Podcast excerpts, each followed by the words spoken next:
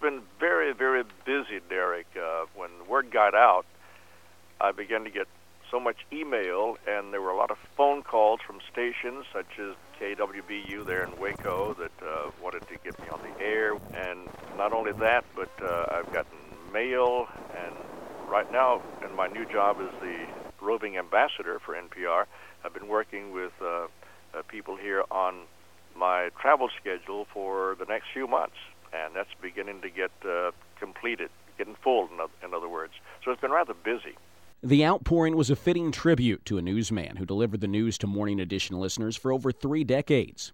And now he's looking forward to meeting many of those listeners as a roving ambassador for National Public Radio. He'll also continue his role as a judge and scorekeeper on Wait, Wait, Don't Tell Me. The biggest change will be to his sleeping patterns. After 30 plus years of setting his alarm for 1:05 a.m., he's now sleeping in.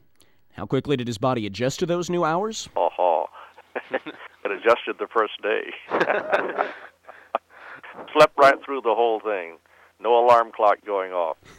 now, can you describe to us that split schedule that you're leaving behind here again?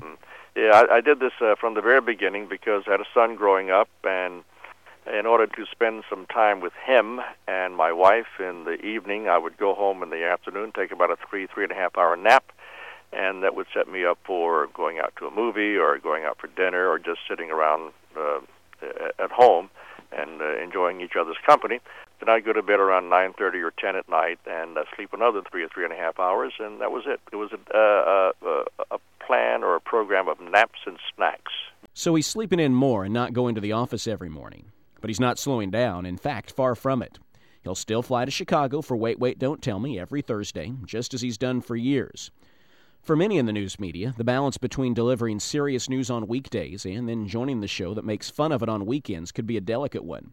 But Kasell says his role was always to bring balance to the show, and that won't be changing now that he's off the newscasts. Well, no, because l- look at Wait Wait now. Mm-hmm. It's, it's, it's, a program with one of the best quizmasters I think that uh, radio has ever seen, uh, Peter Sagal. Mm-hmm. And we have these clowns coming on Paula Poundstone, Mo Rocca, Tom Bodett, Charlie Pierce, uh, Roy Blount Jr., people like that and that we need a balance. We need a balance uh, with somebody who has class and style and dignity, and that's my job.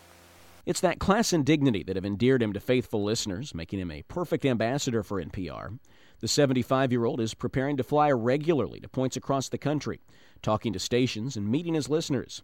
Kasell says he's looking forward to putting faces with the unseen ears that he's forged relationships with over the years. And actually just to to look at uh, what I consider my friends, people that I, friends I've never met, and people that uh, have gotten used to me, and I've gotten used to them. I've never seen them. I I don't know who they are or how many they how many are out there, but it's like uh, getting together with some some old friends. Really, mm-hmm. I've, I've done that in the past, and I'm looking forward to that in the future. Retrospectives of Kasell's career are available at npr.org. For KWBU News, I'm Derek Smith.